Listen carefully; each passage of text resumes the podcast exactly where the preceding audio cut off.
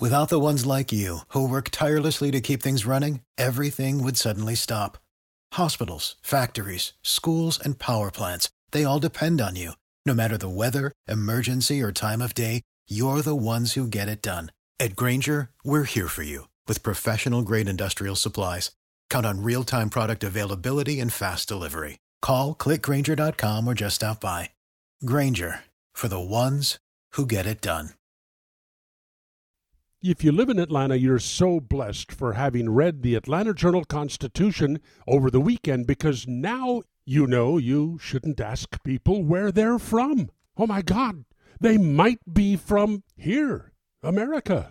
Yes, the race team at the Atlanta Journal Constitution was asking the question Is asking somebody where you're from the same thing as saying you don't belong here? Apparently, yes, it does. I guess it's a microaggression, one of what the AJC calls the indignities of daily life.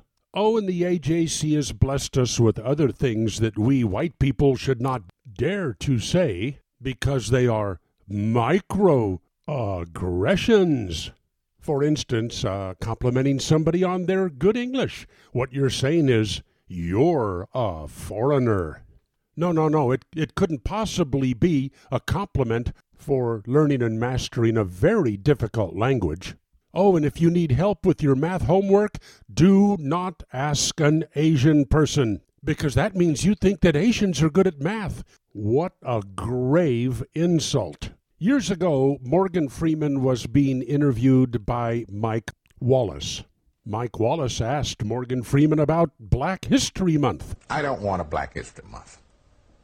Black history is American history. How are we going to get rid of racism? And Stop still- talking about it. I'm going to stop calling you a white man. Yeah. And I'm going to ask you to stop calling me a black man. I know you as Mike Wallace. You know me as Morgan Freeman.